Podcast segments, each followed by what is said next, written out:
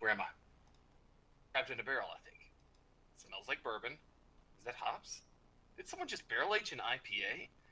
That can only mean one thing. Founders episode. We talk about this barrel aging obsessed brewery and why we love it. So come in and have a drink.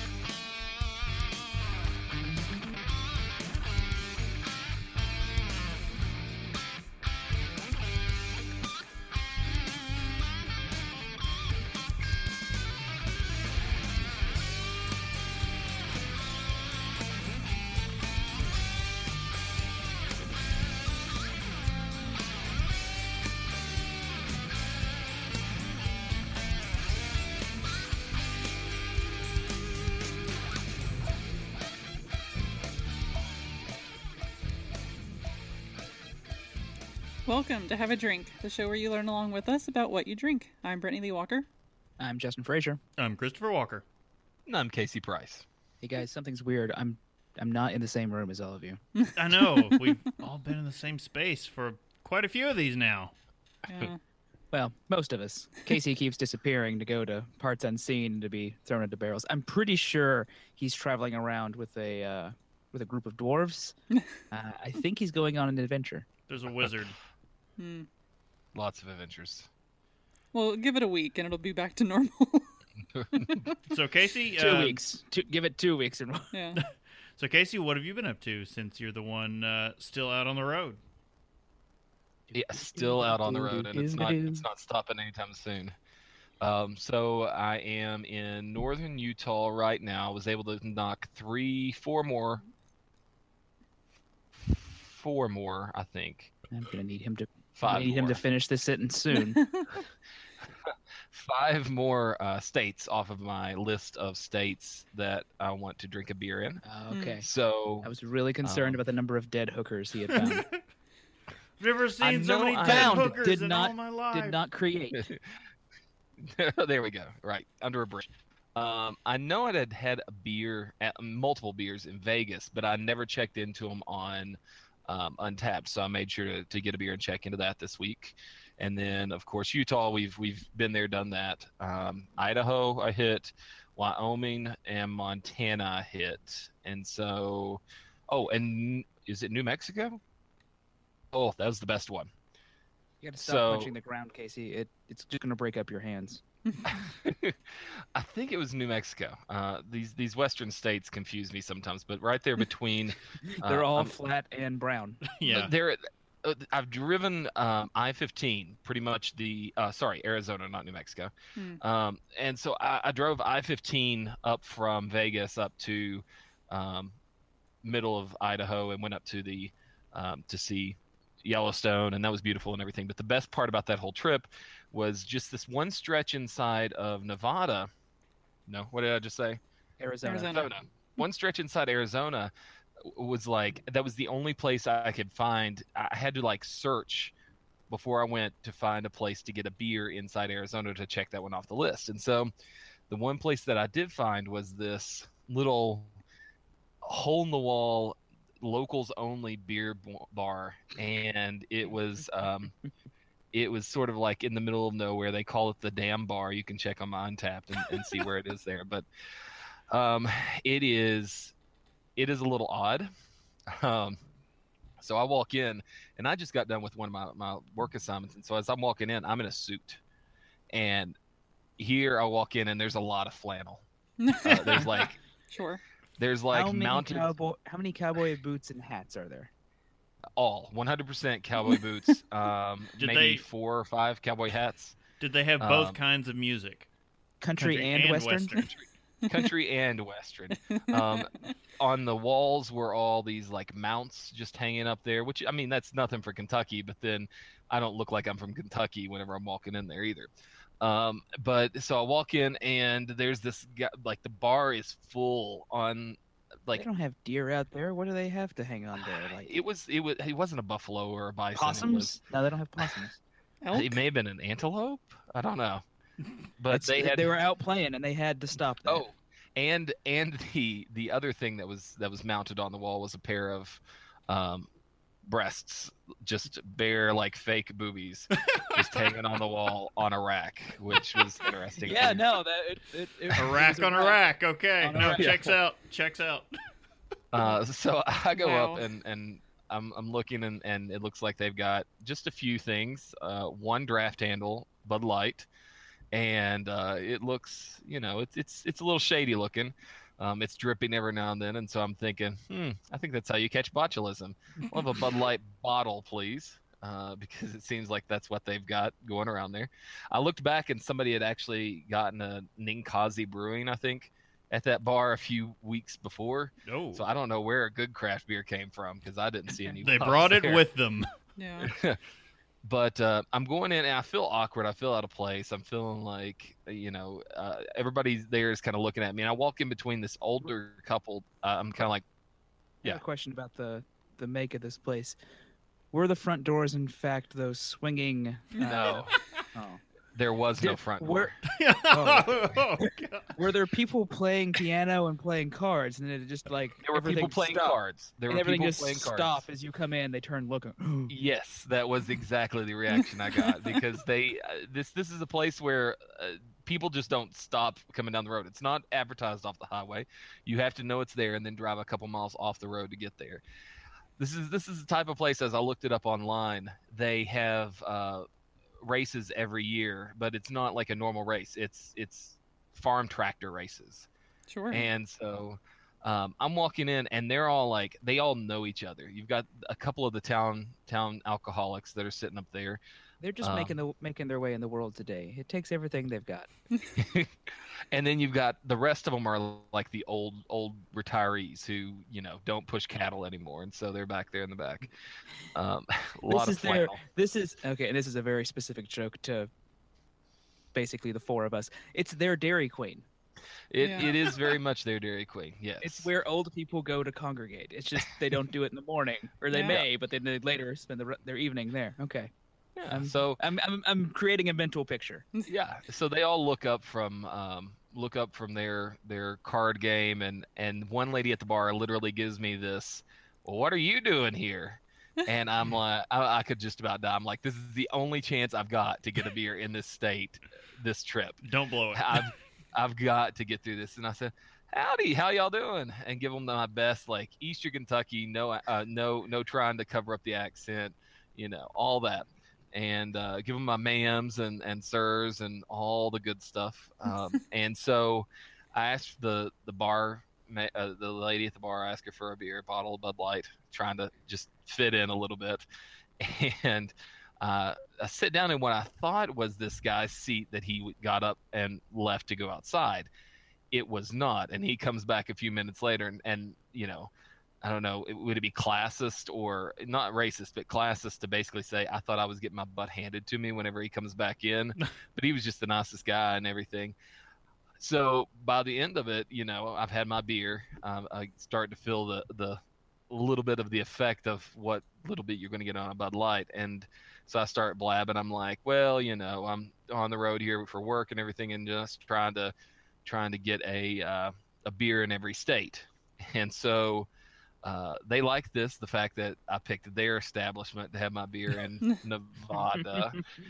so you know uh, they start you know kind of giving that that sort of oh that's great. Yeah yeah you know and the, the guy who I thought was going to beat me up whenever I, he comes back in actually gives me a fist bump and I say well I got to get back on the road. Got to get got to get out of here and head down towards I don't know where my my next town was. And uh, I give the the barmaid my little uh, um, I don't want to say the my lady but basically say uh, you know thank you ma'am appreciate it And- Ma'am, hat tip.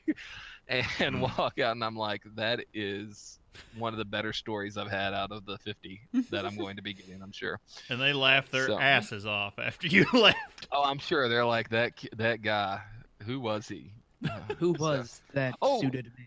It's it's the type of bar. So th- there was the other thing. It's the type of bar that it didn't serve food, but they have a potluck there every day. Like they they bring in their own crock pots and That's amazing. Uh, Honestly, I kind of like that. yeah, Yeah. like That's, how the- you the get type of place. botulism or hepatitis.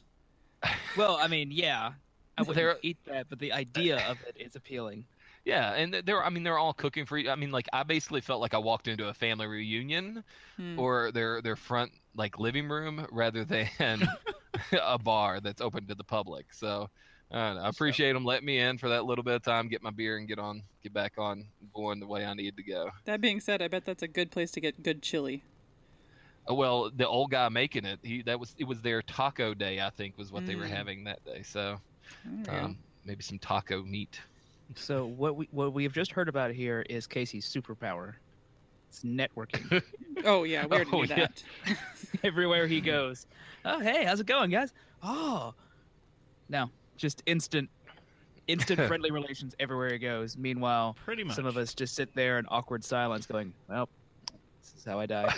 Yeah. I, I don't know if it's a superpower or a curse because I really just wanted to sit there in awkward silence and not talk to anybody and have my beer to check it off the list. So Look, Cyclops can't look at his girlfriend without blowing her head off. So okay, Crosses okay. to And they still call it a superpower. it's still a power. Oh. With great power comes great responsibility. I see. So, Justin, uh, what were you into? I was hoping you weren't going to ask because No. nothing. I've been, I've been working so much. My only, my only break from from work lately has been doing podcasts. Hmm. So Yeah, I know that feeling. Um, We're kind of in the same boat, really. We Yeah, haven't really I done that much. I mean, Monday, no, I had a crazy work schedule this week. I was getting up at twelve thirty to be in at work before two. But uh, after work on Monday, I went and met up with Gnarly Gnome from Cincy Brewcast, and he wanted me to guest co-host on there. We were at Listermann, talking to them about what they've been doing. He hasn't done an episode with them since like 2015. I made, I, tr- I, I try to listen to Gnome when I can, uh, and this this is when I was like, no, no, no, Chris is on. I have to make sure I make time for this episode. it was so cool because like Dan Listermann sat that sat there. Wait, I was like, I'm, I'm looking at him, and then I look over at the wall mural, and I'm like, that's the same guy. And Just look at him, look at the mural, look back at him, look at the mural. Oh God, he's really here. and he had the suspenders on, and like the he just this like From what I'm told, they keep his pants up. th- these jolly this jolly old man, and he he and uh, and we got we had a good conversation with the head brewer. Um, oh yeah, Jared. You more so after the fact when the mics I know, I was went off talking to him. and the candid conversation started. That was that got more interesting because Um, as you can, as is known, uh, when the mics turn off, that's when people can speak frankly. Yeah, but uh, but then they were all just like, we were because we're just like, oh, we have to go home and like we we should be in bed like an hour ago. Yeah, we finished recording and everyone's standing around still drinking. I was like, we have to go. I have to. I'm, I'm supposed to be at work in four hours. and they're like, and I've got to squeeze some sleep in there. they're just like, Jesus Christ. The next day was pretty rough. yeah, But yeah, always always a good time to be on there on the on the Cincy Brewcast. You can go check it out and hear me laugh. I don't know. You, he thinks he some- sounds he's got awful. some good, yeah, he's got some good points to, to talk about in there. I like they start talking about like the the Listermann phenomenon of lining up for their special releases now, Hmm. like like how much of a deal it is now. You know, Oh yeah, the crazy around the corner, around the street, you know, whatever lines that start forming, and I'm just like, well, if you're gonna ask someone about it, might as well ask the person who's always there. Except for today, I wasn't there for today, and they did some amazing chicaos. Couldn't. Have, we can't fit anything else in the fridge. All right, uh, I get into the announcements. announcements. All right. Um, so we wanted to let everybody know our next video episode uh, is going to be another early one. We did warn you last time. Um, it's going to be streaming live on Twitch and YouTube Live um, Sunday, October 8th. That'll be at 11 a.m. but we will be all in studio again uh, doing a live homebrew. Studio sounds like a really fancy term for garage. Casey's garage. We'll be in Casey's Yeah. garage. But we'll, we'll, Scenic Casey's garage. we'll be in meat space. An on-site. Yeah, uh, but it should be interesting. Um, actually getting to homebrew. Are we bringing the barrel as well, or yeah, okay? Um, Roll that thing out. it We'll has have a been barrel of fun. sealed. Yeah. And when I dumped the water out of it, I was just like, I have like bourbon barrel water. I was like, this feels ashamed to just dump it. I mean, I remember uh, Casey having a large, a large barrel that we bought from Buffalo. Well, he bought from Buffalo Trace. And they don't do I that just- anymore. I know. I just helped him uh, cart the thing, and at a certain point, we gave him just rolled the some bitch. and then got like tapped on the shoulder by security. Look, Um, man, this thing's heavy, and we're getting to a car. Uh, They thought we were still in a barrel at that point, I believe. Yeah. I think so, yeah. But the uh, I just remember him like cleaning the contents of that out once, and then like, well, this is this is just bourbon. Like unwatered down the, the good basic- stuff. That's the best. Um. all right. Uh, our next. So for that for that beer though, Oh. um, in case anybody else wants to go ahead and purchase it, it it's kind of a, a easy one to grab because it's from More Beer. It is the Maple Bacon Brown Ale, and so um, you can get it from there. It's got basically an, it's an all grain recipe, but it uses this Cascade beer candy syrup. So it's not Cascade hops; it's the Cascade Candy Syrup Company um, and it's a maple and smoked baking syrup that goes in there. Mhm. And Baking or bacon? Bacon. bacon. Okay, that's what I thought I heard, but I was like, wait, wait. Maybe he said baking syrup, and if you put it with the wrong thing, it foams up and makes a tiny volcano. You could. I'm pretty sure you could use it for baking or whatever. It's just a. It's just a syrup that's smoky bacon flavored, and they Mhm. they they get this flavor from actually like boiling down bacon So, in sugar. We can So- forego this whole brewing process and just drink a bunch of that syrup. I mean, I'd yeah, be fine we'll just with have that. pancakes or waffles that day. And oh, that's Oh, actually, that's actually a really good idea. Yeah. All right, Let's have Casey, I'm showing up it is so early, early. and Oh. Mm. have a little of that. There, there'll be enough to go in the beer. I'm not a huge beer smoke fan, but Oh, I love um, it. there's some extra uh, smoke malt in there, so it'll it'll be smoky, even if we don't use all the syrup. I need to go get some Mrs. Butterworth, and I don't mean the, the syrup. I may have some at home. I'm just saying, like, man, I'm gonna need to pour that on some pancakes and talk about frangelico. Some hazelnut Frangelico. liqueur on my pancakes. Hmm. So if you wanted to, to get that recipe and follow along, you know, feel free to. We'll probably start the episode. Um, we'll start a little pre-show, but we'll probably already have the water and everything preheated, getting ready to start into um, our first mash in right at the beginning. Nice. All right. Excited. We've come with some stuff uh, already prepared. You can.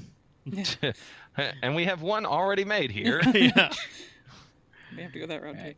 too. Um, all right. So the the next audio episode after that uh, will be covering saisons, and uh, that should be posted That around. what we're doing October- next? Okay, Yeah. It was on our schedule. I've- Uh, I forgot. Okay, um, but it, it should be posted around October twenty third. Um, and then wait, October twenty third. Is that the wrong date? That's the wrong date. It's not that we No, No. we're doing a video episode Sorry, then. it'll be posted around October seventeenth.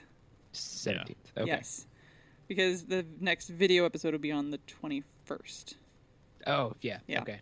So, um, audio episode about saison will be posted around October seventeenth. Yes. Okay, and then finally, um, we did um, post the the link here and there, but um, just to give you guys, I made a Bitly link to make it a little bit easier. Um, if you would like to help us kind of improve or make any adjustments to this audio podcast, um, your feedback is greatly appreciated. Uh, we do have a survey available. If you could go, just it's it's pretty quick too. Just fill that out, and um, and we'll get all the responses. Um, it is at bit.ly slash HAD survey. That's had survey, and it's all lower lowercase. Um, Okay. Because yeah, Bitly does have a, a case sensitive thing, so it's all lowercase. Um, bit.ly slash HAD survey. Um, and that would be um, and it's just it's just some basic feedback about like format and and it's just some ideas we're tossing around if you want to give us ideas that kind of thing so it, it'll really help out a lot All right, and I think we also had some feedback. We got one! It's just like simple feedback but uh craft beer joe contact, Hey, look, contacted there's us no there's no bad feedback, even even if it True, is true, true. It was just on Twitter. So, um, in reference Compressed. to the Fest Bowl episode that we did. So if you guys haven't listened to that, go back and, and definitely check that out. Um, this one again, very interesting. We did a, a blind tasting. Um, I I think it turned out pretty well. Um, so he was saying, so this is in reference to my thoughts on the one that I absolutely did not like. Um, he said two notes. Uh, when I was a kid, my mom bought generic Cocoa Puffs that I swore tasted like tomato soup. so I completely get how that could be in a beer too. And I've been I I've not been impressed with Dark Horse. Um, getting a metallic taste from them generally. So Dark Horse was the one that I was not uh, not a fan of.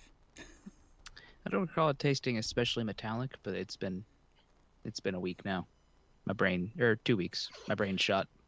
Yeah, when we were doing the tasting, I didn't. I was trying to actively look for that because I remembered it being such a thing before. But again, before I couldn't really taste it, so I wasn't finding it in any of those beers. There was one that we were like, "Oh, maybe it's there," but it, was, it came out of a can, so that was really the Hmm. the source. But no, uh, when it comes to Dark Horses stuff, I've it depends. You know, I've sought out the ones I thought I would enjoy the most, rather than just kind of blindly grabbing. So when you're grabbing like uh, Tunilla or uh, Plead the Fifth or anything like like big stouts and things like that, I've been pretty impressed with them, except for this case. I was not. I did not care for that beer. Out of all the the the Märzens and Fests that we had, I it, just comparatively, it was just so off. I guess yeah, just it just threw me. it was way too dark. I don't think it really counted as a Märzen or a Fest beer. Yeah. Yeah. All right. Uh, Okay, News. a little bit of news.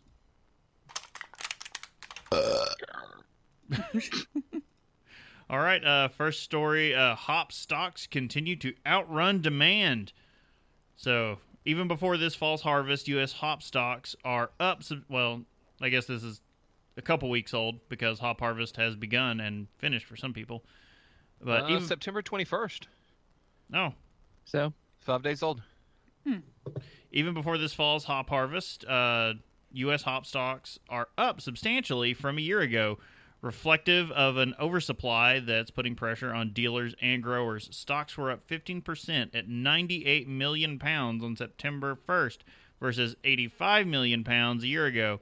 According to a report released September 20th by the USDA National Agricultural Statistics Service, it is the largest percentage increase in inventory of the four reports showing supply increases dating back to March 1st, 2016. The new report shows dealers and growers with 64 million pounds of hops and brewers with 34 million pounds. It's actually a pretty good size overage, and it was expected. We knew craft beer was slowing while aroma variety hop acreage is still increasing, said Pete Mahoney, Director of Supply Chain Management and Purchasing for John I. Haas. Yeah. oh, I assumed the period was the end of that sentence, and I was just like for John the First. That's what I saw too.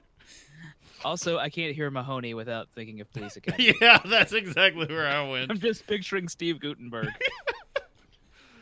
Oh, the goot. Uh, previous overages years ago were high alpha commodity varieties that keep for years. He said uh, this year's overage is of aroma varieties for craft beer. Aroma varieties need to be used in a year or two, he said. The past summer, 47 hops of Yakima, a hop broker, filed for Chapter 11 bankruptcy protection to shield itself from creditors while developing a restructuring plan to pay more than $7.4 million in debts and remain operational. hmm Uh, Yakima Valley is like one of the big hop growing um, northwest U.S. regions, and so um, that that region, I think it borders against like California. Um, I think it's near Oregon, That would make if I'm not mistaken. Hmm. Yakima Valley, yeah, probably Oregon, I think.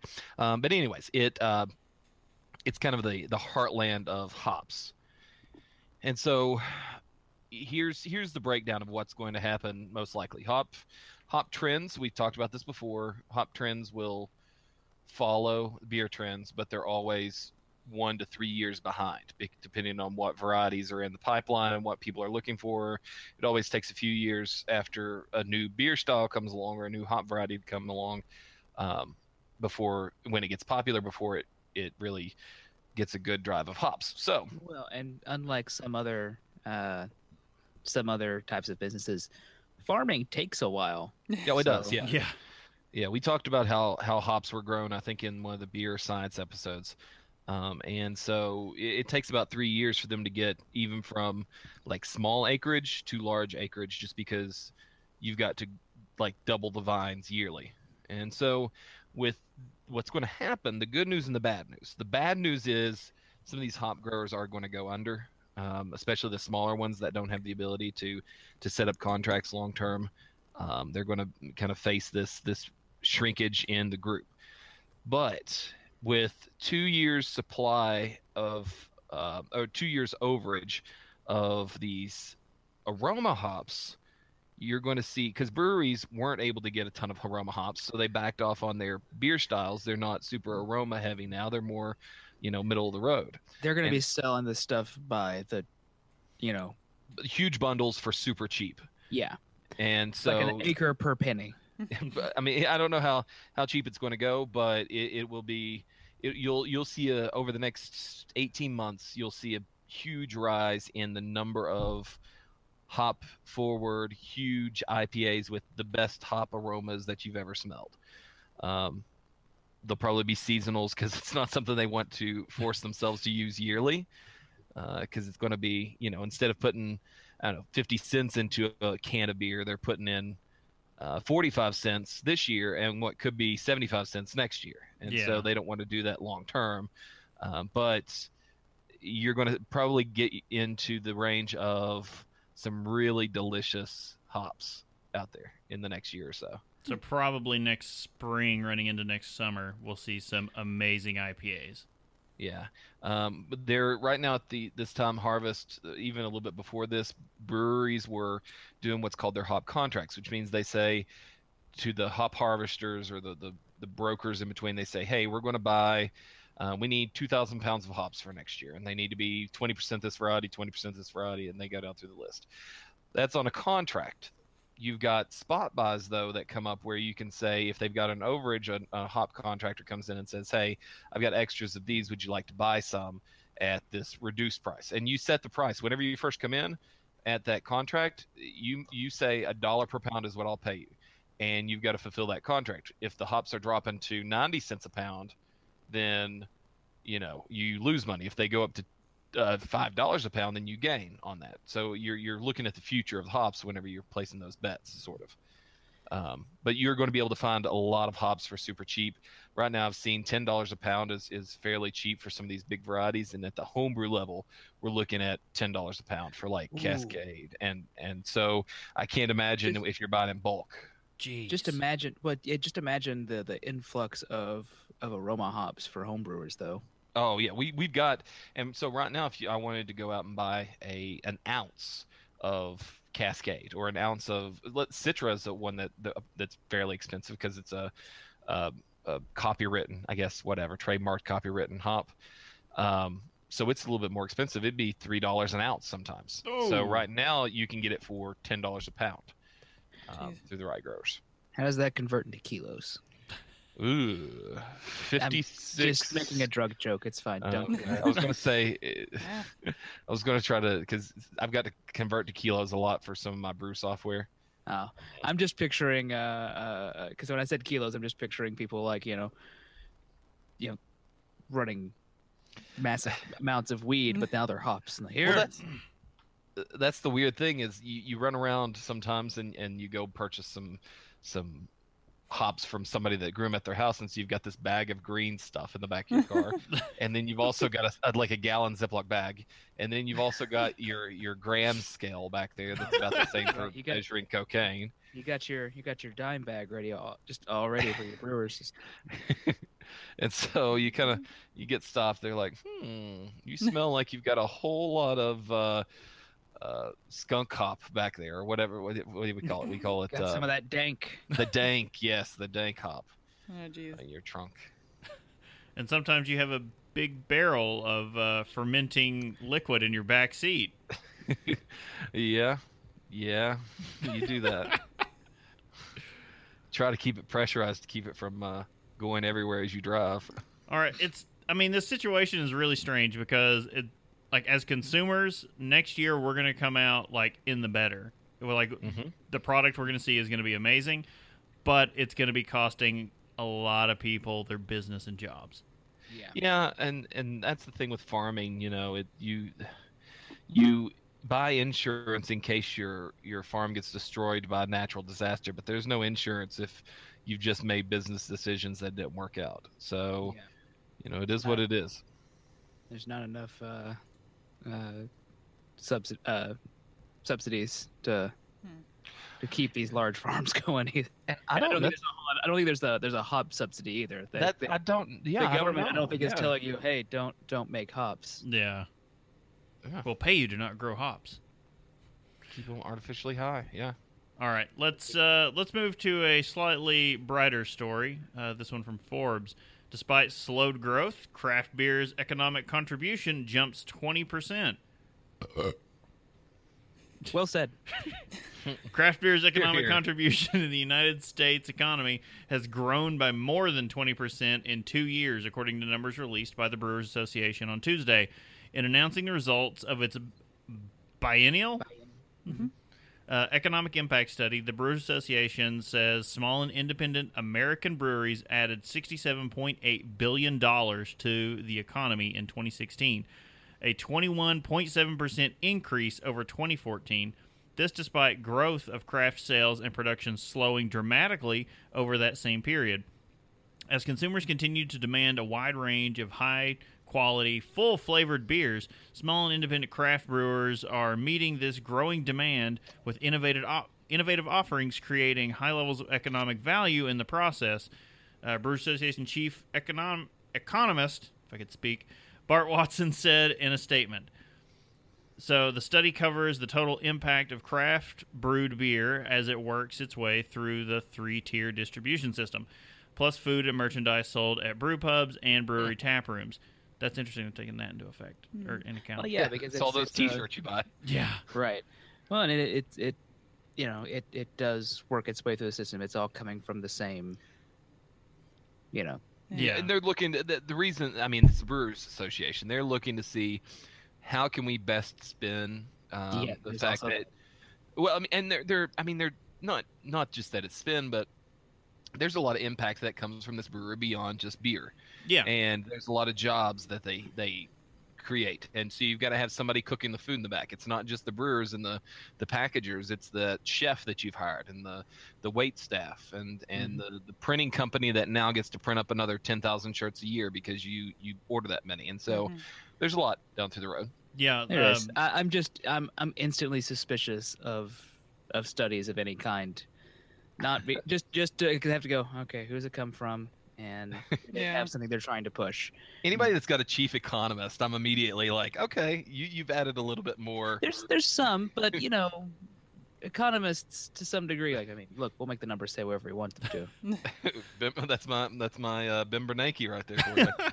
hmm. All right. So, as you were kind of like in what you're saying, this production and sales process created more than 456,000 full time equivalent jobs, a 7.5% increase from 2014, with breweries and brew pubs directly accounting for more than 128,000 of those jobs.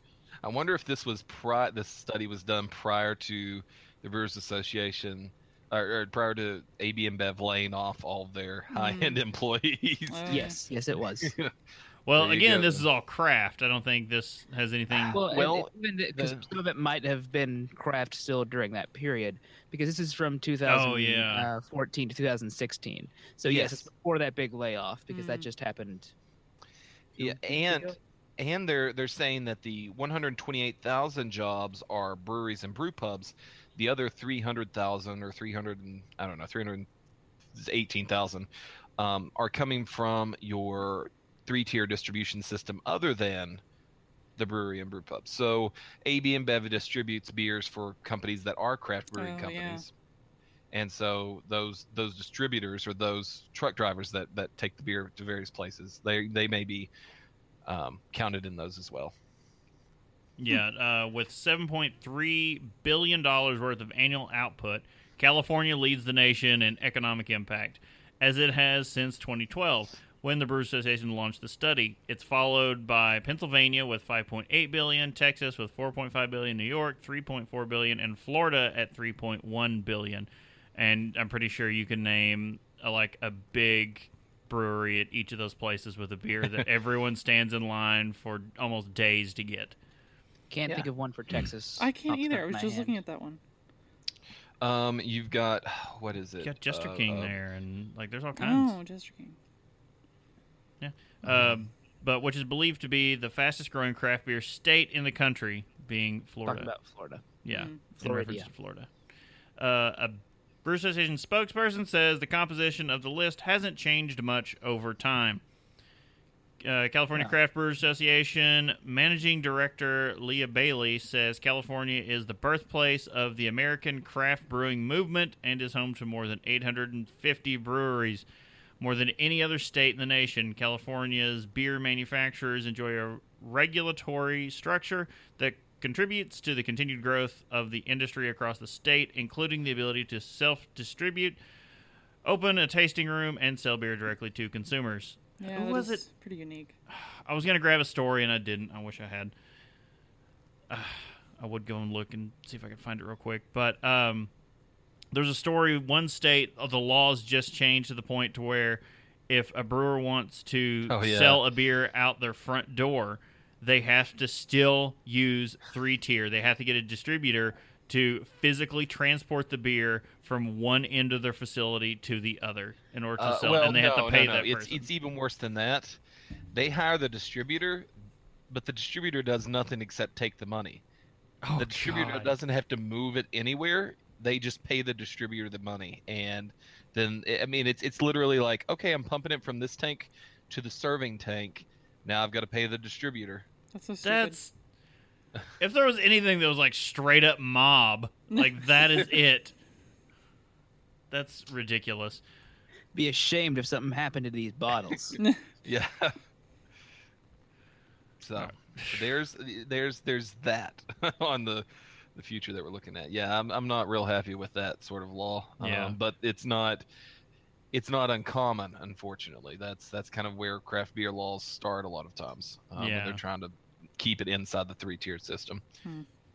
All right, so uh, we'll close this one out. The U.S. supported 5,301 craft breweries at the end of 2016, compared with 3,780 two years earlier. However, approximately a dozen larger craft breweries sold to global brewery conglomerates in that period, losing them the craft brewery designation and removing them from the Brewers Association statistics. Uh, the Brewer Association newly formed Diversity Committee is conducting the organization's survey of brewery employee demographics, but has yet to release any results. Here's a hint. They're going to be white, they're going to be male, and they're going to have a beard. yeah. Hey, hey, hey. that's the ma- that's the majority. Um, now you'll you'll have White. That that's So what you're going to see in those those results. Now where whether it falls at eighty percent or ninety percent, we've yet to see. Whether it lands at 99 or uh, 99.9%. Mm.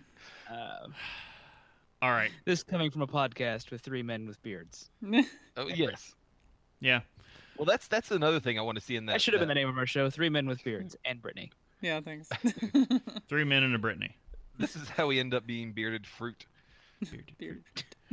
Oh, All right. But uh, I, I want to see they, they should have a demographic in that of beard length.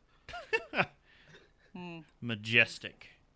Or no, no. What was that's, the? that's how it goes. Uh, close, uh, uh, uh, scraggly, and majestic.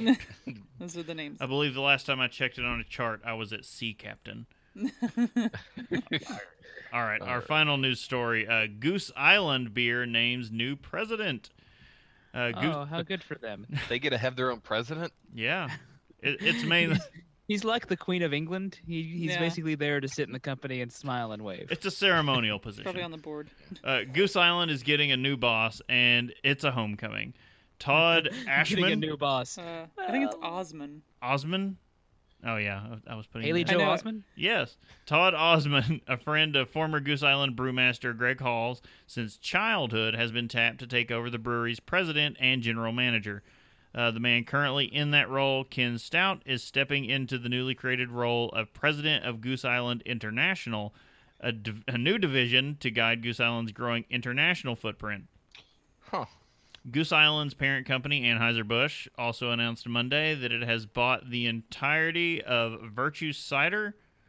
Uh, the cider company started by Greg Hall after Anheuser-Busch bought Goose Island in 2011. You thought you were done with us, didn't you? Here's some more money. Oh, okay. In 2015, three years after launching Virtue, uh, Hall sold 51% of his Michigan-based cider company to Anheuser-Busch for an undisclosed sum. I'm sure. It's cider, not as much. Yeah, Osmond, uh, not nearly as much bu- as they paid bucks Wicked in Weed. a- Sorry. Uh. Osmond assumes uh, day-to-day responsibilities for both Goose Island and Virtue Cider, whose Chicago team will move into Goose Island's headquarters on Fulton Street. Uh, Greg Hall said, and his Virtue co-founder Steve Schmakel, Schmakel, I want that last name. I'm gonna I say want to give my I want to give my kid that middle name. Uh, Schmakel uh, uh, will remain active in the company, Anheuser-Busch said in an email sent to employees this morning. Osman, who worked as a bartender at Goose Island when it opened as a Clybourn Avenue brew pub in 1988, worked in the music industry before returning to Goose Island in marketing in a marketing role. He ascended within the company after its sale to Anheuser-Busch and in 2015 was named president and general manager of the Blue Point Brewing just outside of New York City. So, did anyone else, when I was reading that, just suddenly get like a brewer or a bartender behind the bar? He's doing his thing, and then suddenly, like, the light shoots down from the ceiling, and it's He like the blues. Yeah, it's like the Blues Brothers. We're getting the band back together. The band. No, is it just me? Okay. I hadn't quite gotten there, but you said said light, and I was like, wait, wait, are we going back to Blues Brothers twice in one episode? Oh no, th- there could be more. Anheuser-Busch, a subsidiary of Anheuser-Busch InBev, the world's largest beer company, bought Blue Point in 2014 as part of its strategy to penetrate the growing American craft beer industry. Anheuser-Busch has also bought 10 American craft breweries since 2011. Goose Island was the first. In recent years, Anheuser-Busch has launched Goose Island's pubs in London, Toronto, Sao Paulo, Shanghai, Seoul, and geez, I did not realize that many in Monterrey, Mexico. Uh, Stout. I feel like they. Oh, all of those were in Mexico. Never mind. Sorry, the way that's that's set up grammatically makes me like, no. Just try They're- again, guys. they're trying to step on Constellation Brands, but what they don't know is Constellation Brands knows how to use glass. So when they step on them, they get their feet cut. Nice. Uh, That's a, When you step on glass in Constellation uh, uh, bottling pl- plants, you get your throat cut because it's in your drink. End up Oh. like the uh, Narcos, not to make light of the situation, but Narco that Narcos uh, site uh, prepper or whatever he was. He was like the the guy who went out for the Narcos show and, and found sites yeah. Hmm. Oh, to film it. Yeah, he ended up like murdered. Jesus! What? Yeah.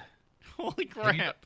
Have you not seen this? Yeah. No. No, I don't watch Narcos, so I don't really follow. It. I don't either, but the fact that these these drug cartels are are looking at it and saying, "Man, well, it's it's like whenever the FBI was tapping the phones of some some of the uh, the uh, mob during The Sopranos, they were talking with some of these. I I think it was The Sopranos. Sopranos Somebody- paid off. They paid a lot of people top dollar. Well, they were like these these people that were real gangsters or real real cartel um, and and mobsters were being tapped, and the next like s- Monday afternoon after it aired, like they would listen to the conversations, and the, the mobsters were like.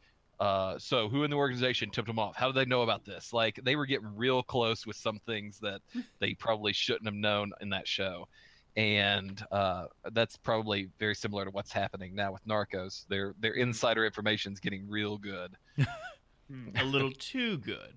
and so they one of the big show uh, stars actually said the show will not continue unless they provide us extra security. Oh wow. Like, so Fair enough. yeah, So Dude. that's what's going to happen to to anyone who works at Goose Island. Heads on turtles roaming through the desert. or or doesn't uh, send your beer through the tier, three-tiered system. Jeez. All Be a shame if something happened to your beer. let's do a little Untappd. Get riggedy, riggedy, wrecked, son! Yeah, let's get wrecked.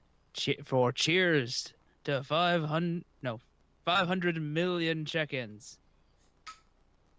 Oh, pardon. uh, so since Untappd's founding in 2010, oh god, that was that was not very recently. No, makes you makes you feel old. Hello, darkness, my old friend. Eight years ago. Yeah. Seven. It may as well be eight. That's seven years ago.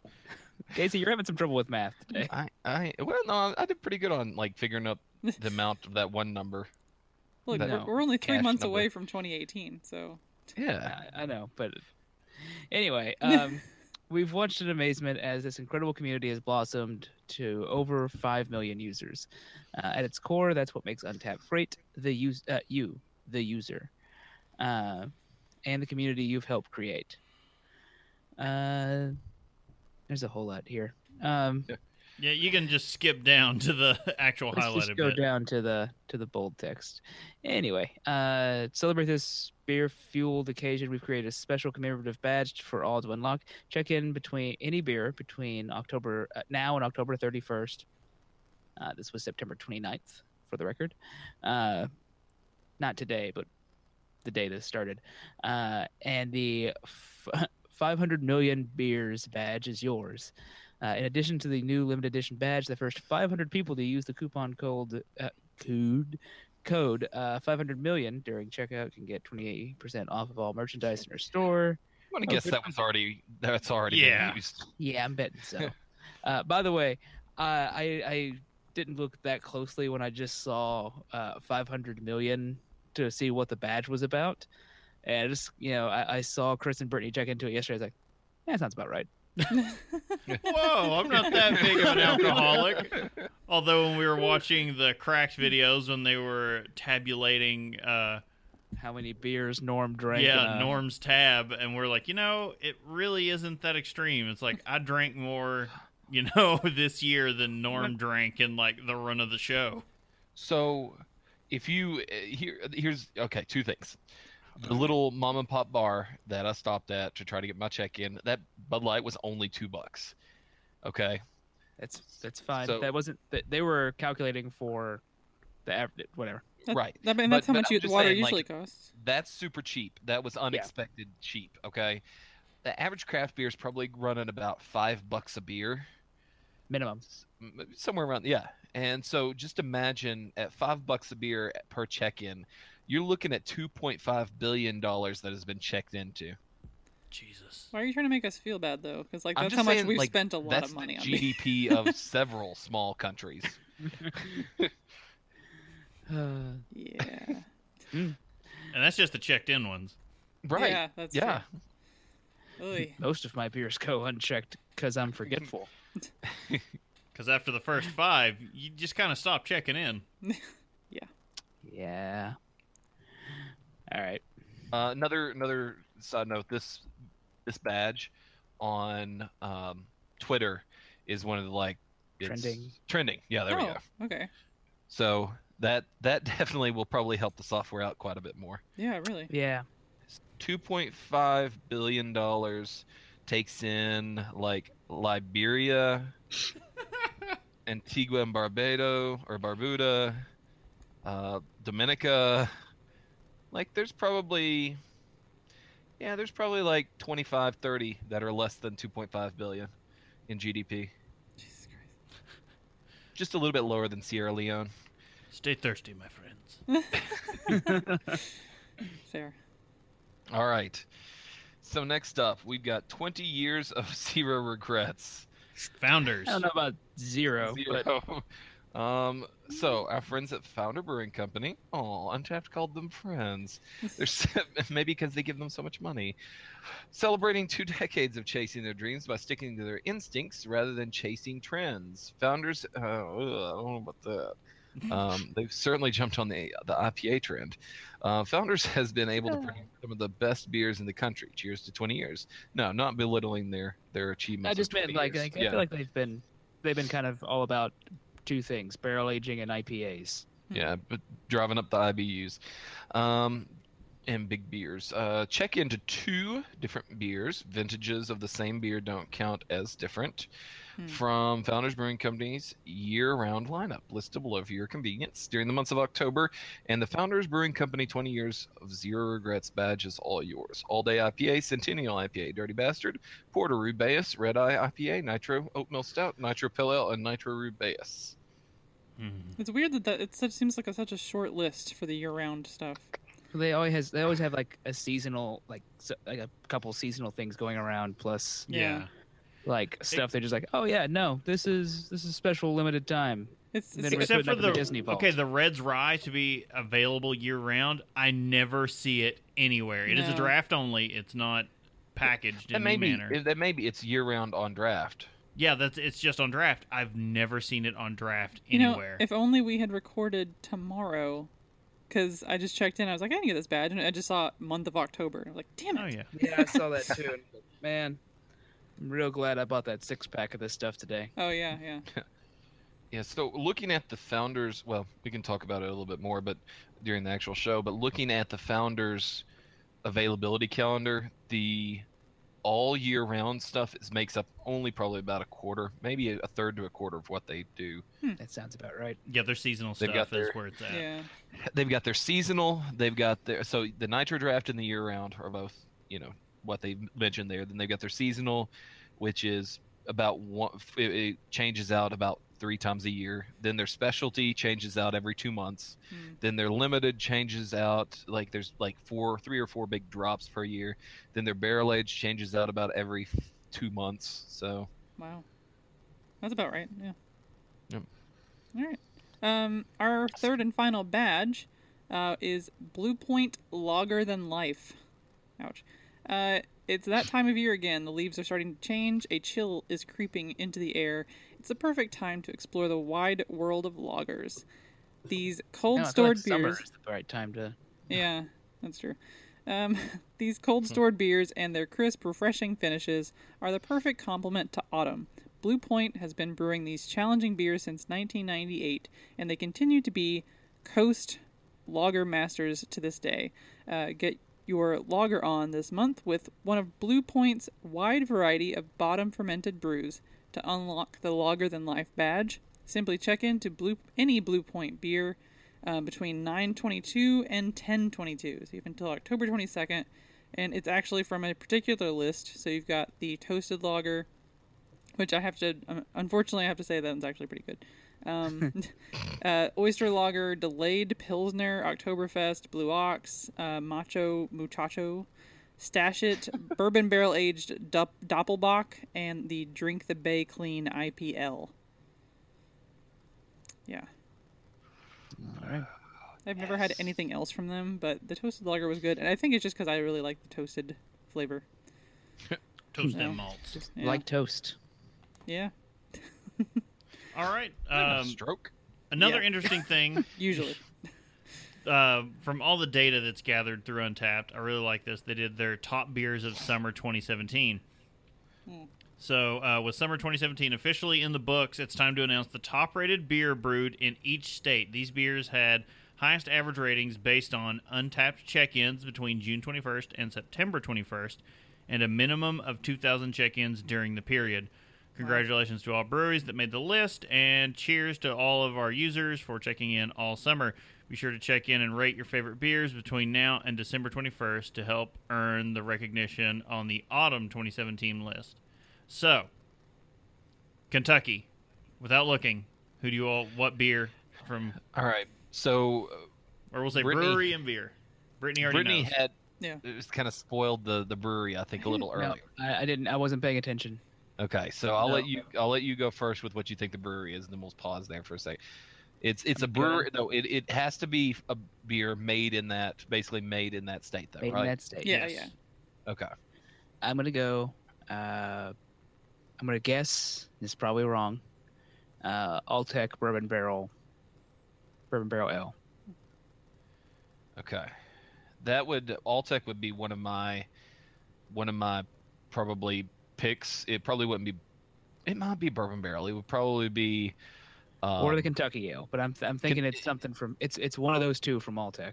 Yeah, Kentucky Ale or Bourbon Barrel would be the one. But Brittany earlier said um, that all, gra- all against the grain was the brewery. So Yeah. that that I- changed up my thoughts. Once I, I was heard guessing because I actually forgot I already knew the answer, but I was Oh. guessing that.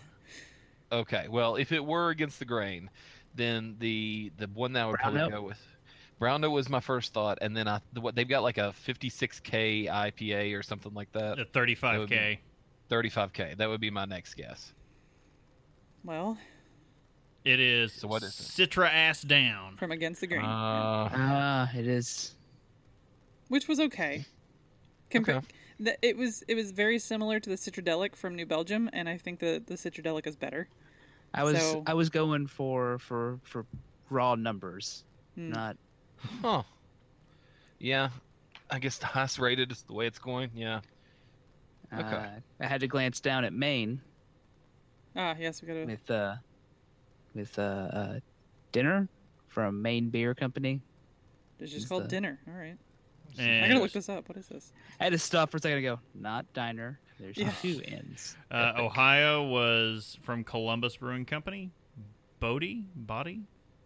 Booty. Booty? B I O don't know. I'm not actually looking at I? Ohio. I was just hoping it was booty. I'm just saying Bodie. Bodie. That's what I think it is. Oh, West Virginia. The Greenbrier Valley Brewing Company with its Devil Anse IPA. Yep. Never heard of it. Uh, well, n- I Well- know of the character Devil Anse. Yeah, the name. Just from the. I was going to say Vermont has a heady topper. Who could have guessed that? Hmm. Westbrook Mexican cake from South Carolina. Oh, Utah was instead- epic. Which is in the fridge right now. Whoa. Skillet Donut Stout. Oh God, Bear so good. Mmm, so good. what was Florida? Uh, of course, Florida's was Funky Buddha. The Uh, you- did you say? Did you see the beer? last snow, that stuff was delicious. Last snow. Oh, the rum barrel age last snow. Good That, lord. So as I like to I say, gonna- just the tits. kind of looking. I actually think heady topper might be the highest rated, the highest average Yeah. rating out of all of them. I would I would say so. Was Uh, New. York comes pretty close with the double dry hop, double mosaic daydream. Uh, what's that one at? Uh, four point five nine. Uh, fundamental observation from Bottle Logic has a 4.72. Hmm. I was gonna. I was wondering Oh, what the that- California That's the highest then. Where's who has that one? Uh, California. California. Ah, Um, it, it's interesting. Oskar Blue, Ugh. Ted Ten FIDY from Oskar Blues is Colorado. Mm, that is a. Like Colorado had some, you know, has some good options to choose from. and Oh, that's it. you know? oh! I just can't- saw. I I just saw what one for Delaware. Oak aged vanilla worldwide stout. Oh Yeah. yeah. That only makes sense. Um, who's Michigan? Oh, uh, Old Nation Brewing is Michigan. Yeah, I didn't. I'm, I Never don't heard think of I've it. had it. All right. Okay. Oh, they're, they're Boss Tweed. I know of Boss Tweed. I, I I like the name. All right, I think that's It's enough. because, it's because you're a fan of the man, Brittany. You, Mm, indeed. I think it's enough you, you uh, like beating around the bush. Uh, the corrupt boss. Oh, shout out to Tyler there. Maine Beer Company. Dinner. Yep. yeah. 4.69. It's pretty high. All right, we have a topic that we've been uh, just dodging. It seems like. No, they were dodging. We're not that drunk. Cheeky bastards! We're that drunk! Give me a minute. I'm working on it. I mean, if we're all drinking to style, it might not take that long. Depending to on what we're doing. yeah, yeah. drinking to style. I'm like, I don't, I don't have enough Founders beer. Like I can, like Founders stuff. I just, it's just water. I love it. It, it's the life. I need it. Oh god, I just thought of a bad video on YouTube. okay. Just Founders is life. We'll put it that way. Ah, Founders is love. Shrek is love. No. anyway, uh, Mike Stevens and Dave uh, Engbers began uh, Canal uh, Canal, Canal See Street. Anal Street. See anal. See anal. uh, Canal Street Brewing Company in 1997. They were home brewing enthusiasts who had recently graduated from college. The brewery got its name from uh, part of Grand Rapids, where in the 19th century several breweries were located on Canal Street, Which I- Monroe Avenue. which I guess is Mon- now Monroe Avenue. I don't know. I don't know. I'm assuming. Uh, the beer bottle's label originally included an old black and white photo of the original Canal Street breweries with the word Founders above it. And thus the company became known as Founders Brewing. I think that's hilarious. That Yeah, that wasn't weird. even the name. That was just like the name I like on to the imagine building. on paper they're still not Founders. Somewhere. It was probably like an old foundry building that had that on there, and d- just because it was in the picture, everyone's like, "Oh, Founders, Founders Brewing." Like, no, it's the Canal Street Brewing Company. They're like, At a certain whatever. point, you just say, you know what, let's just go with it. we'll do it live. my family coat of arms. Uh, since mid uh, mid 2000s, Founders has become one of the most prominent breweries in Michigan, expanding its market into 37 states. Let that sink in. Yeah. 37. Uh, its production can uh, production capacity to three 340,000 barrels per year. Mm, That is that's significant. that's not Yeah. really enough KBS. I assume that's I all mean- KBS, right? Yeah. yeah. When they say barrels, that means it went in the gypsum mine. Uh, Founders was the 30th largest uh, U.S. craft brewery by sales volume in 2012 and the 41st largest brewery by sales volume. The That makes- craft versus um, just U.S. brewery. Okay, U.S. craft brewery by, Yeah. and then 41st largest U.S. brewery by sales volume. Yes. Okay, sorry, I didn't notice the difference, the missing word craft. I kept going, makes absolutely no sense. Those are two different numbers. um, yeah. Uh, Craft versus not craft. Like just overall breweries. Yeah, by 2014, Founders had cri- climbed to the 17th largest craft brewery based on sales volume and the 23rd overall largest. Uh, in 2014, Founders announced another expansion. This one, $35 million to double the production capacity at its Grand Rapids facility, allowing them to produce 90, uh, sorry, not 90, 900,000 barrels per year. Mhm. Mm. Yep. And that Yeah. was that was with the that was when they started the production on their specific barrel aging facility, correct? I would have to think so. I think. So wait, no, their barrel aging is all going to be taking place underground still. I think. Yeah, but no, the brewing they they broke that all off, and none of that happens at the main facility anymore. So all the Oh. barrel age stuff is done Oh. somewhere No, I- else. Um, Gotcha. ooh, I don't know because that that main facility is still small. So I'm going to guess that they've they're putting some stuff over there that isn't barrel aged. Oh no, I'm saying like they built a new like they specifically built a brand new brewery just for barrel aged stuff. Like just to brew Yeah. that stuff Oh. so they had room to play with it and come up with new stuff. Gotcha. And that's what led us to the uh, uh, Lizard of Koz last the year. barrel aging Oh, series. yeah. Where they just start going, you know what? F it, Malt throw it in a barrel. yeah. Malt liquor, put it in a barrel. See what happens. Yeah. IPAs. Put it in a barrel. Put it in the mine. All right. Uh, as of 2013, two of its beers, Kentucky Breakfast Stout and Canadian Breakfast Stout, were ranked among Beer Advocate's top 10 beers, with CBS ranked as the fourth be- best beer in the world by user review. In April two- 2010, Founders won four medals at the World Beer Cup in Chicago, and the brewery went to win two more medals at Denver's Great American Beer Festival in September of that year. The brewery also won an award at the 2012 World Beer Cup in San Diego. So, uh, we just talked about barrel aging. Founders is celebrating its barrel aging history for its 20th anniversary this year. At the end of last year, Founders announced the launch of a brand new series, the fittingly named Barrel Age series, that honors a program responsible for the hugely popular KBS brand. Throughout the mm. year, they have released four barrel aged beers, including KBS, with mm. two more to go, including Backwoods Bastard and mm. the final beer rumored to be Canadian Breakfast Stout. Yeah. Backwoods should be launching mid, early mid October. Mm. Oh So yeah. look for it. I was I was really hoping someone's out already today when I was shopping for beer, and I was like, Soon. probably not, but soon.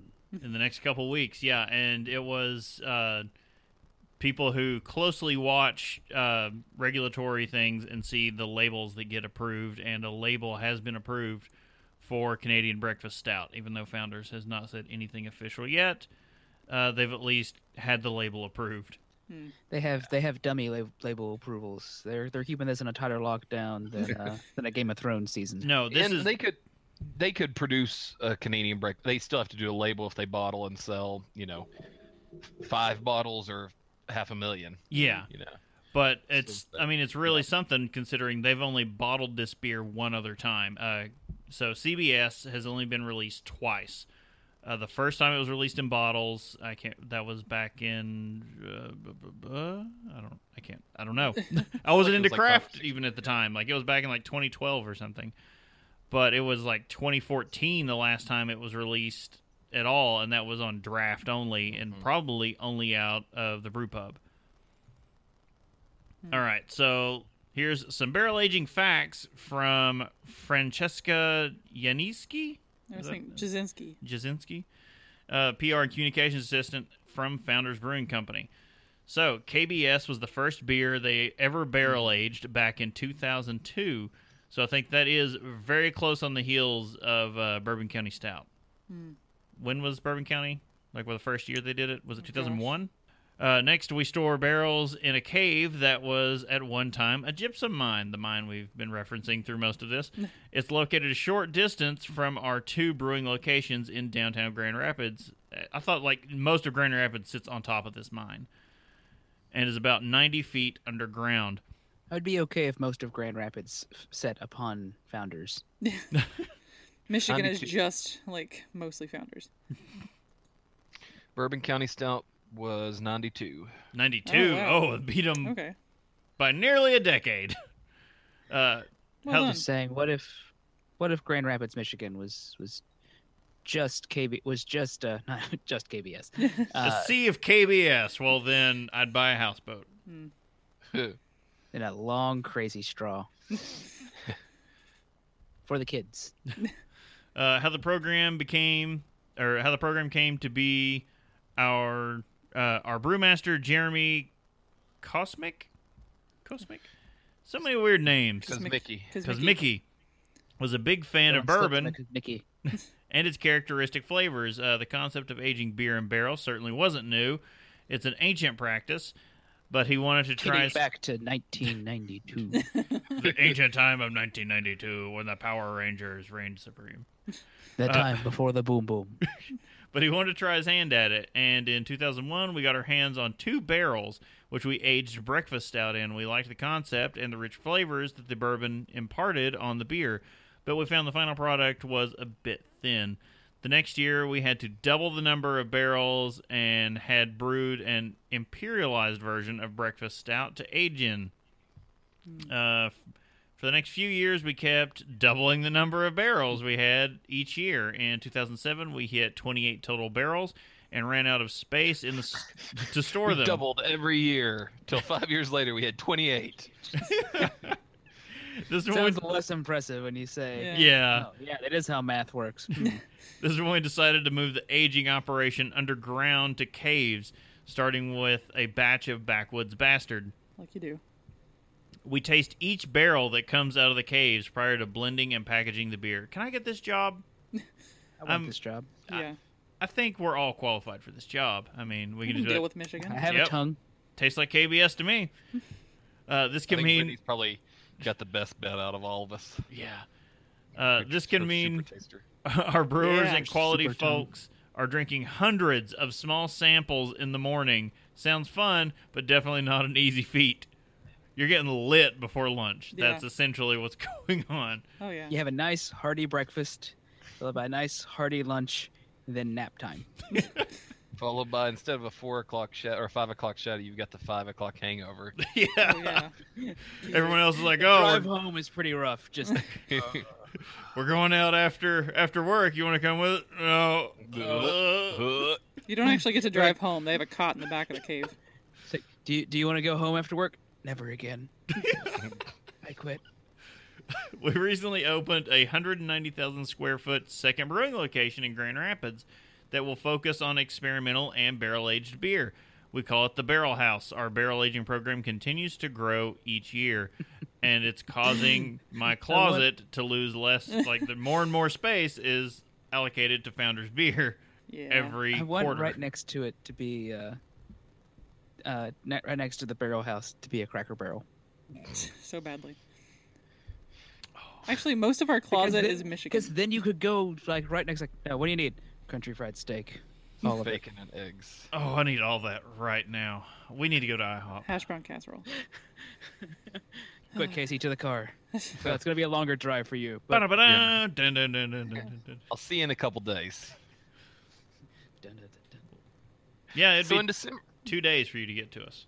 yeah, easily, and and snow's beginning in the next 48 hours. So Well, they never went into the over the next- Bluesmobile. Uh, in December of 2014, Founders Brewing Company re-released Blushing Monk, an experimental Belgian-style raspberry ale, which had not been brewed since 2011. That same month, Founders announced the Mahou San Miguel that Mahou San Miguel had purchased a 30% minority stake in the business. Technically, this makes Founders no longer a craft brewery, since the Brewers Association requires that craft breweries not be more than 25% owned by a macro brewery. Dum, dum, The partnership cemented the Grand Rapids Brewery's legacy, liquidity, and international growth, Stevens said. I, said, I want to know that when I go, uh, when I leave this earth, that Founders is alive and well. Founders has opened a second 200,000 square foot manufacturing facility in Grand Rapids and plans to open its second ever retail location in Detroit's Cass Corridor neighborhood. I'm just saying, it's worth ruining your suspension to drive to Michigan to get that stuff straight to Hmm. straight off the tap. it is. We were up there. Uh, what was Three, that? Four years Three ago. No, oh, you and I were. Oh, yes. yeah. Um, we were up there. t- I want to say at this point it's three weeks ago. I was gonna say, yeah. Sorry, Casey, we're not married. um, so we, their their food is just the tits. I mean, it is the best. Um, I mean, they could they could do with some crack fries though. Oh, they've got they've got they've they've increased the size of their kitchen now to where it's like a full service restaurant instead of that little little Mhm. window you walk up to Yeah. and the menu is huge. It's like a full size menu instead of like a menu board. So we're adding this to the list of things we're doing next year, right? Right? Official. I've I've always been so um Marriott Points downtown it's a level 5 hotel right across from the BOB and so if we put our uh, points with your points, What's up? if we combine our points with your points, Well, I'm just saying. I've even got after this trip, I'll have another probably two more uh, stops that I can make. Um, I was just wondering if you were down with Bob. yeah, you know me. All right, so uh, you may be wondering where's the rest of this? There's actually an, not a lot of information available about founders. That's yeah. kind of all we could dig up. They're, Um, they're very secretive. Well, we do have so we do have this list um, from that. I, guess, I think we've used this on another episode. Um, the website is called Do a Ranker.com. top ten. Yeah, it's just a, it's just a quick like, I guess however they're voted. Um, but I think this is a pretty good order too. Uh, so it's a top ten or I is would- it a top ten? It's I would 15. adjust No. this order. I would argue with this. Yeah, I've got I've got some issues with this order. Well, I I kind of understand the first five at least. Do or first you? six. Because I would tweak it. Anyway, so there would be changes. Um, the first one is the Founder's Breakfast Stout. Um, so I guess you guys probably think that KBS should be first. Yes. Yeah. Mm. KBS is second Yeah. on here. I'm going to guess that it's because this this is ranker and you. I'm, I'm sure that's like a voting system that more people have had Founders Breakfast than have had Founders KBS. Yeah, I mean, yeah. Look, I'm not sense. worried about what peasants think. I'm worried about people who have tried them. So no, I'm just Right. upset that Curmudgeon and Imperial Stout are so far down on this list. Hmm. But again, I think Bastard's it's, not even in the top five. it's it's that it's so hard to get some of them. I think maybe Okay, no, Backwoods Bastard is not hard to get. You can find it on shelves Well, for weeks. I don't know. If well, I mean, when it's a- out. Yeah, it- uh, that's the thing. Like breakfast Out is year round, whereas KBS is week long, and Backwoods Bastards probably like three weeks or four weeks. Yeah. Um, yeah, so number three is the Founders Dirty Bastard. Uh, number four is Founders All Day IPA, which I can sure, agree with that. that's fine. Delicious. Uh, number five is the Founders Porter. Um, six is the Backwoods Bastard. Seven is the Centennial IPA. Eight's the Curmud- Curmudgeon. Wow, word. Uh, Virgin. yeah. Nine is the Imperial Stout. Mm. Uh, ten is the uh, Red's Eye. Rye. Why can't I talk? Red's Red's Eye Rye. Rye. uh, and then the Double Trouble, Founders Devil Dancer, Harvest Ale, Devil Dancer isn't even a thing anymore. Rubaeus, and the Pale Ale. because they have Devil's Dan or Devil Dancer left over from last year. That's and you're- probably. So that was hilarious when it was last year. They announced, "Oh yeah, we're getting rid of this," and because it was a seasonal, and I was like, "Yeah," because I can find some from like two years ago still sitting on a shelf that no one will effing buy. Also, Rubaeus is underappreciated. Yeah, Extremely, it's, a, it's a pretty good beer. it's That's- on shelves now for those wondering. That's all you guys. Um, coming out this month and for the rest of the year, the, the Founders always puts out their yearly availability calendar, which I think is great. We know what to plan for and how to plan our bank accounts accordingly. Yeah. accordingly. Um, so coming out this this month. When do I like- drop half a grand traveling for KBS? Hmm. Yeah. Um, oh, and you can usually get it in Michigan about a week before you can get it any anywhere else. So most of these things. I should Um, really plan to be in Grand Rapids that week, and that, and then travel south, and then buy it again. They do a massive party Did at the brew year. pub. Like it I, is. I a- know you did. I was jelly. They sell tickets for the That's a good year. the party at the brew pub where they have just the most amazing things on draft. They pretty much That always would be have cool to go to one year. they have like multiple Sells vintages of KBS, yeah, and they have tons of like CBS and like all these one offs, and it's just insanity. Yeah, KBS launched in Michigan in March, but waited until April before it launched everywhere else, like mid March. So you got a good two weeks on that one, actually. But yeah, that would that would be a good that would be a good group trip to go like for the the big party. Yeah. So this month, um, look for breakfast out to start coming out for the rest of the year. Hmm. Um, Harvest Ale should already be out, or should have you seen it yet? It's on shelves. Is it? I On saw a four pack. should I was about to grab it. A bit of a spoiler. I am not drinking it because I could not justify the price tag as opposed to what was already in the fridge.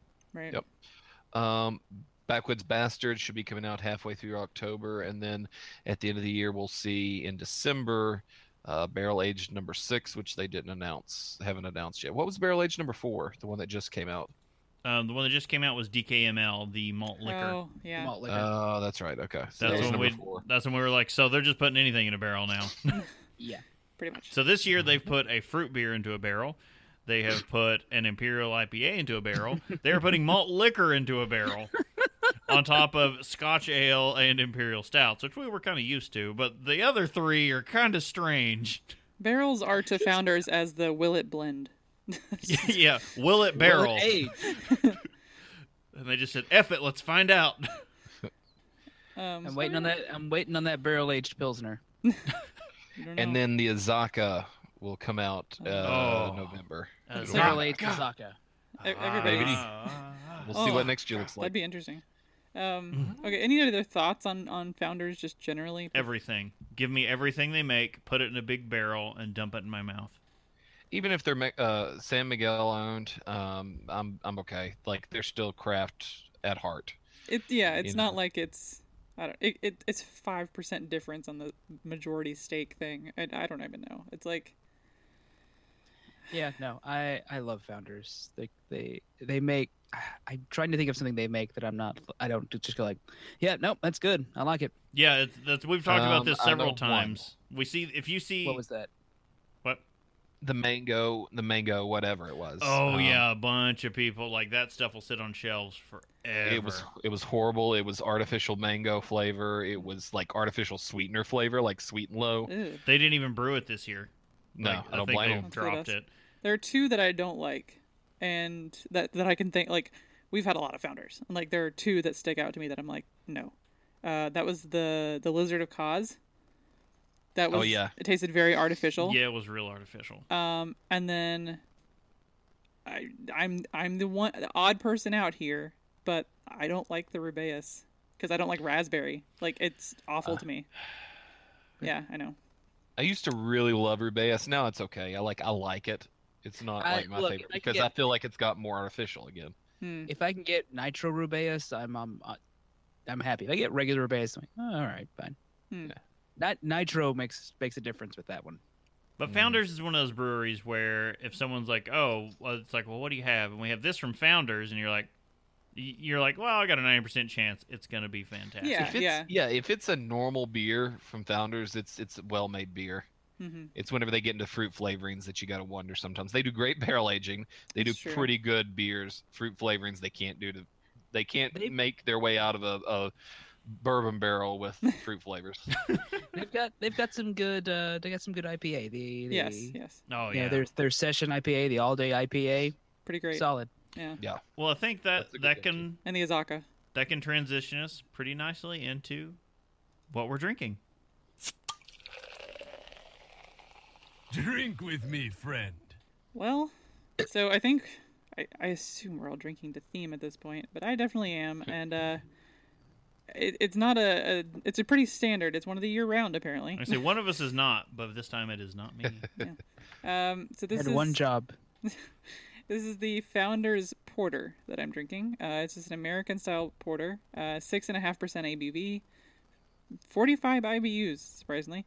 Um, the beer advocate score is 4.25, which I'm like, yeah, okay, I feel like a lot of founder stuff is like they're pretty high. It's Yeah. like above three point five. yeah, most yeah. of it is. usually. It's uh, I like that if you go to their website, they include the beer advocate score on Yeah, their they website. specifically and, like in on. the Yeah, essential no, information. We do good work. Um, on You the know what they don't put on there? Their rate beer score. hmm, Yeah. yeah. 'Cause Um, on they're the owned by a competitor. Oh wait, no, I take that back. oh, it is on there. They do have the rate beer score up for uh, rate beer rating for Dirty Bastard. I bet you they'd take Oh. it all down at some point.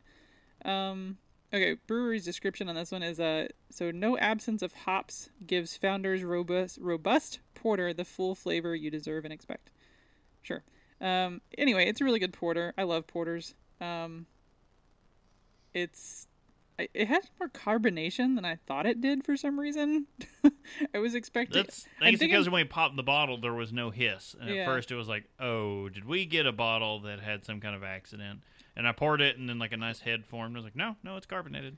Uh, but I'm, I think I'm still so used to um, like crazy stouts that are like barrel aged or whatever else that they pour like molasses, and so I was expecting that from the porter, and I was like, oh wait.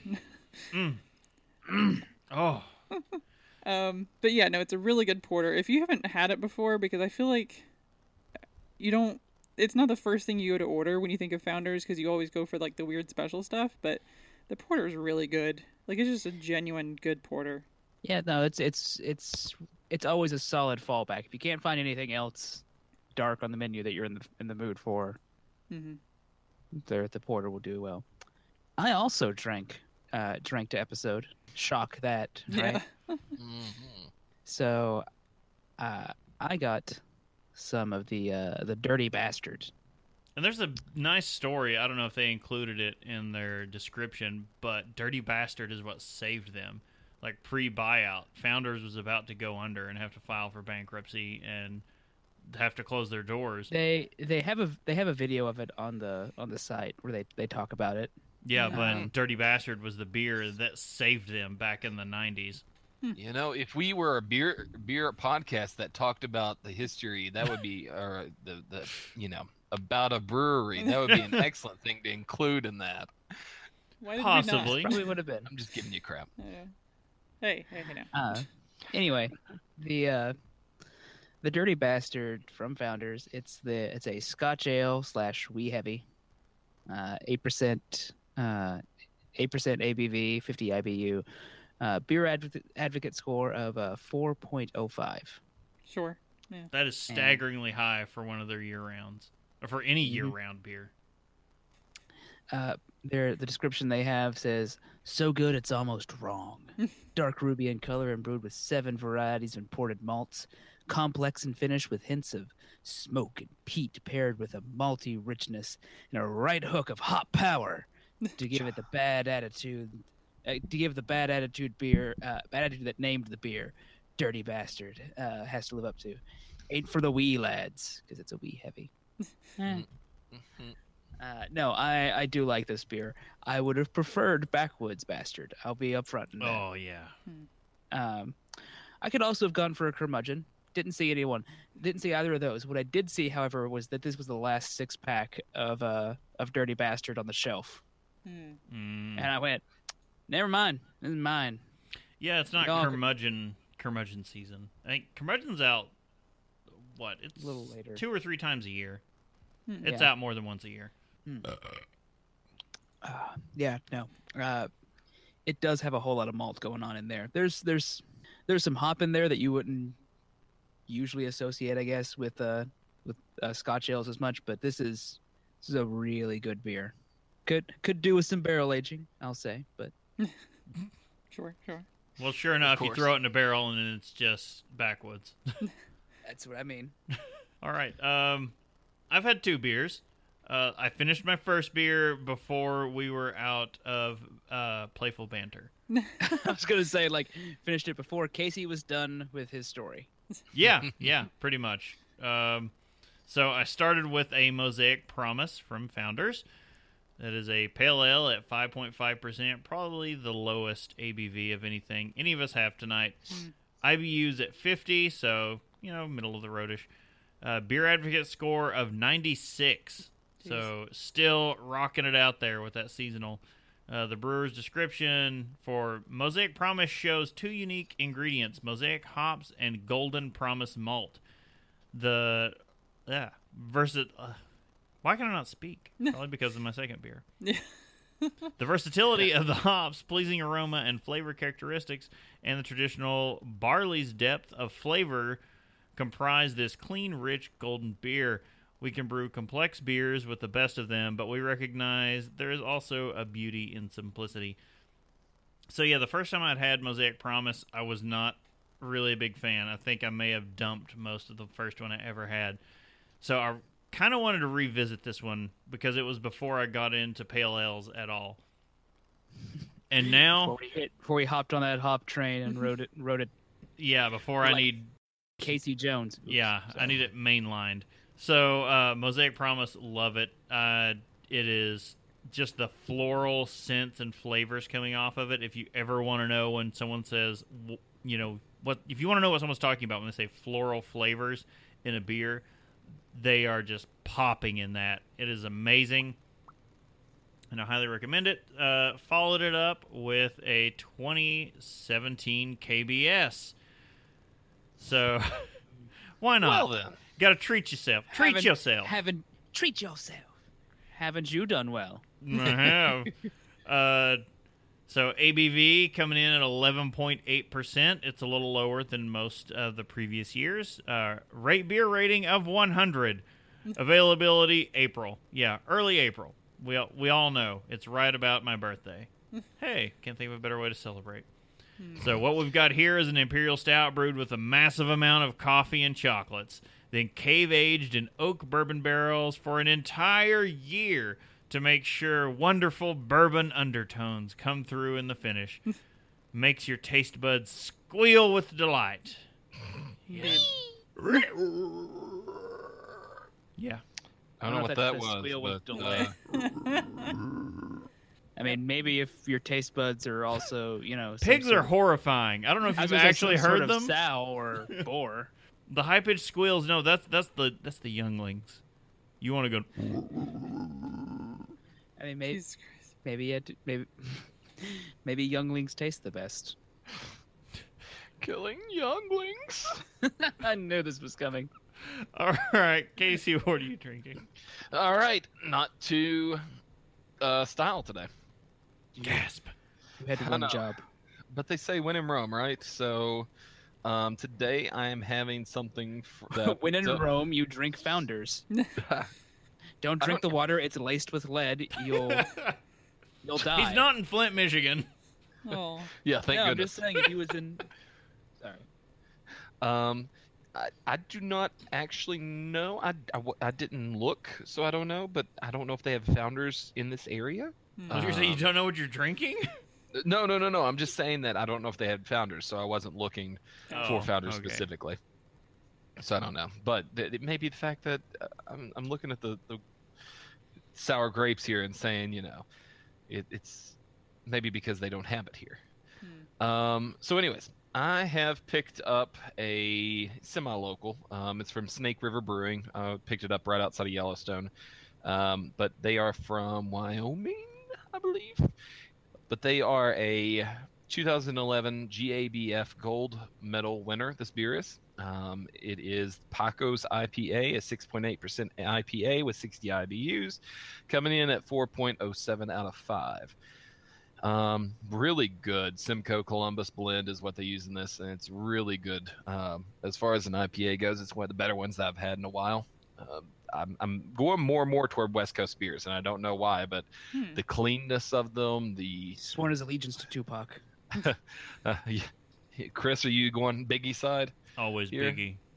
Um, so I don't know if it's the cleanness or, or it, they're just much more drinkable, like quaffable. You can drink a lot of them in a row um, than some of the stuff from the Midwest that I've that I've seen. So um, really good though, and I'll bring some back so y'all can try it. So looking, no, you cannot get. There are three states that Founders is not available in any manner. Guess those three states. Utah, Utah. Yep. um, Wyoming, Yep. And, also Utah. Idaho, Colorado.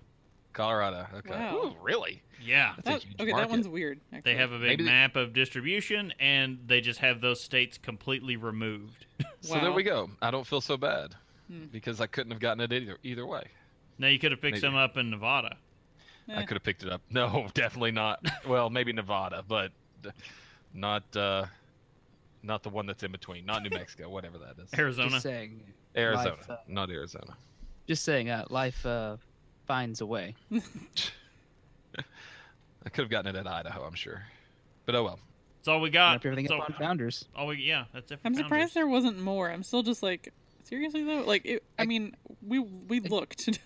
Again, I think they let their beer do the talking. yeah, yeah. Uh, you can subscribe and get some great resources at haveadrinkshow.com. Follow us at Have a Drink Show on Twitter, Instagram, Facebook, Twitch, and YouTube. And please rate the show on iTunes and YouTube to help spread the word. Uh, don't forget, you can tell us your favorite drink, ask a question, or just leave some general feedback. You can use the email address feedback at haveadrinkshow.com, or you can also just use the feedback page on the website. Or, you know, Twitter. We'll answer to that too. Facebook messages, All the things. uh, smoke signals, carrier pigeon. Yes. hate mail, Ravens. hate mail, ransom letters, all of it. Uh, Make sure you get the right magazines for your ma- ransom letters. You need a diverse selection. You don't want them to be able to pick up the type right away. Mm. Exactly. All joking and fun aside, please drink responsibly. Don't drink and drive. I am not going anywhere. I will be staying right here and uh, continue treating myself. Treat yourself. Treat yourself. All right, so uh, check us out next Sunday, or yes, it is next Sunday for our next live video episode, and then in a couple of weeks for the next audio episode. Once again, I'm Brittany Lee Walker. I'm Justin Frazier. I'm Christopher Walker. I'm Casey Price. We'll see you next time. Bye, guys. Bye, guys. Bye. Treat yourself.